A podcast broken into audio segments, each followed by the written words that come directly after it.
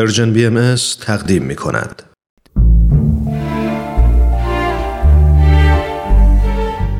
آفتاب بینش. شنوندگان عزیز رادیو پیام دوست با درود. رامان شکیب هستم و با برنامه آفتاب بینش همراه شما.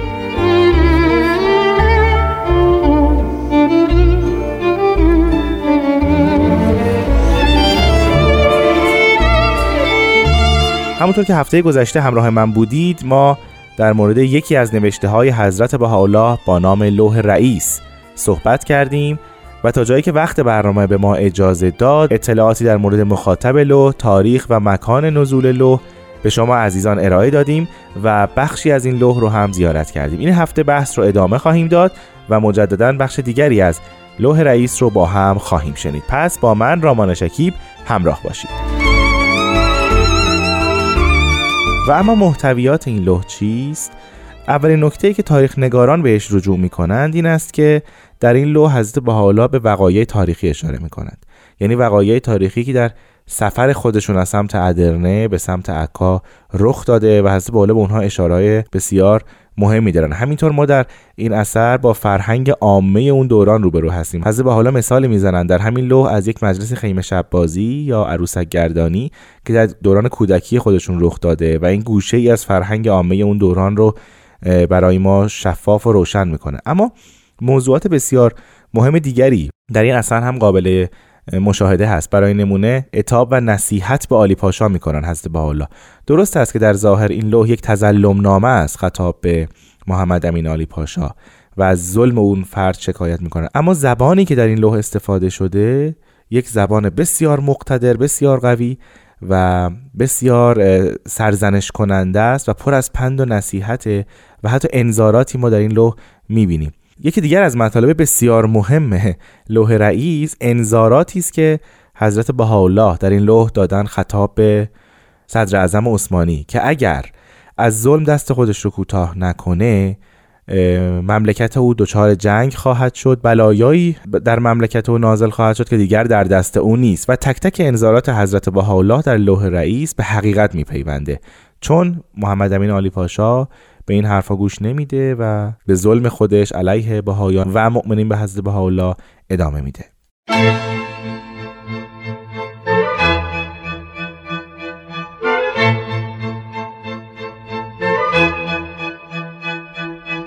همونطور که گفتم در لوح رئیس حضرت بهاءالله انذارات بسیاری خطاب به محمد امین آلی پاشا صدر اعظم عثمانی دارند. همینجا یکی از اون انذارات رو با هم خواهیم شنید و دوباره برمیگردیم و با هم صحبت می‌کنیم. چند مرتبه بلا بر شما نازل و ابدا التفات ننمودید.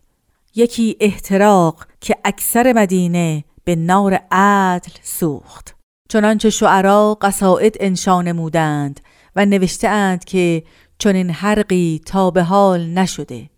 مزالک بر غفلتتان افزود و همچنین وبا مسلط شد و متنبه نشدید.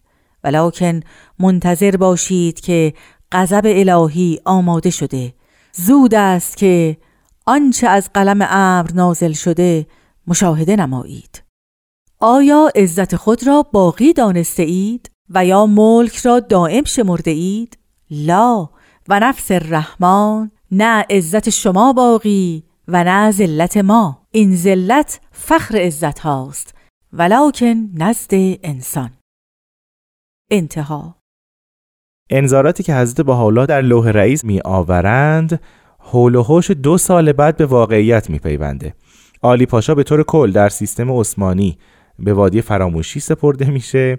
سلطان عبدالعزیز پادشاه عثمانی در سال 1876 زندگی خودش را از دست میده. در سالهای 1877 و 78 جنگی خانمانسوز میان روسیه به همراهی بلغارها با امپراتوری عثمانی رخ میده که تا پشت دروازه های استانبول سپاه دشمن وارد میشه و ادرنه هم توسط قوای دشمن فتح میشه و در اون سالها خونریزی بسیار شدیدی در ایالتهایی تحت حکومت امپراتوری عثمانی رخ میده.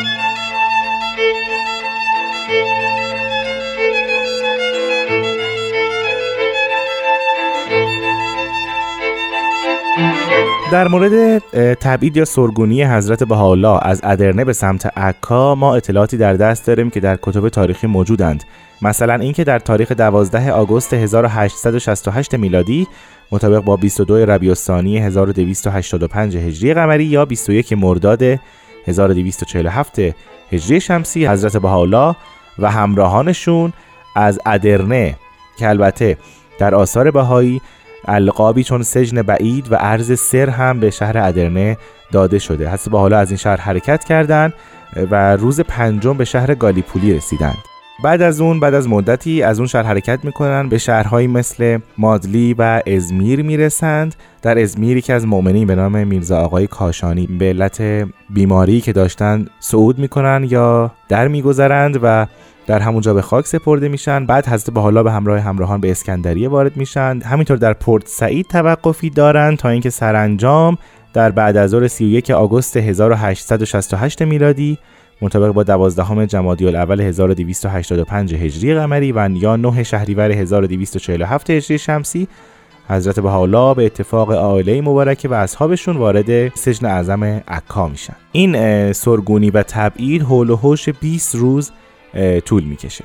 در مورد تبعید حضرت بهاءالله از ایران به سمت عکا و همینطور این بخش از تاریخ که ما راجبش داریم صحبت می‌کنیم یعنی تبعیدشون از شهر ادرنه به سمت عکا ما در این برنامه وقت نداریم که همه رو با جزئیات توضیح بدیم. از شما دعوت می‌کنم که به کتب تاریخی که هم در این برنامه معرفی شده و هم می‌تونید در سایت کتابخانه باهای اونها رو پیدا کنید مراجعه کنید و مطالعهشون کنید. همچنین در مورد انذاراتی که حضرت بهاءالله در لوح رئیس دادند باز هم شما رو ارجاع میدم به همین کتب تاریخی که ببینید در مدت زمان کوتاهی همه این انذارات به حقیقت پیوست و اتفاق افتاد.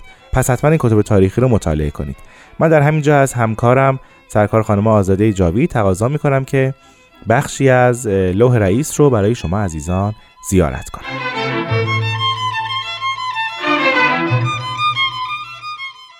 همچه مدان که غلام را زلیل نمودی و یا بر او غالبی. مغلوب یکی از عبادی ولکن شاعر نیستی.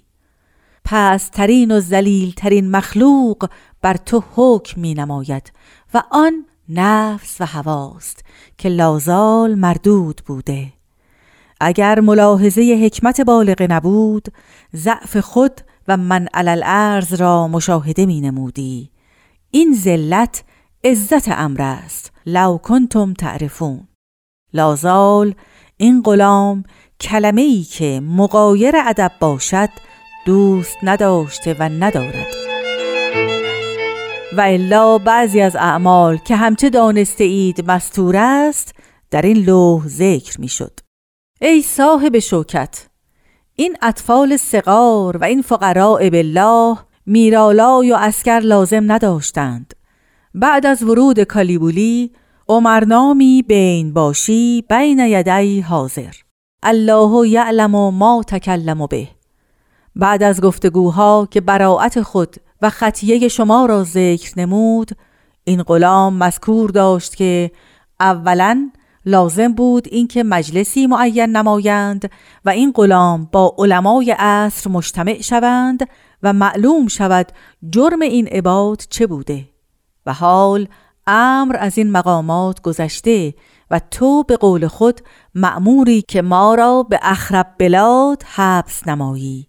یک مطلب خواهش دارم که اگر به توانی به حضرت سلطان معروض داری که ده دقیقه این غلام با ایشان ملاقات نماید.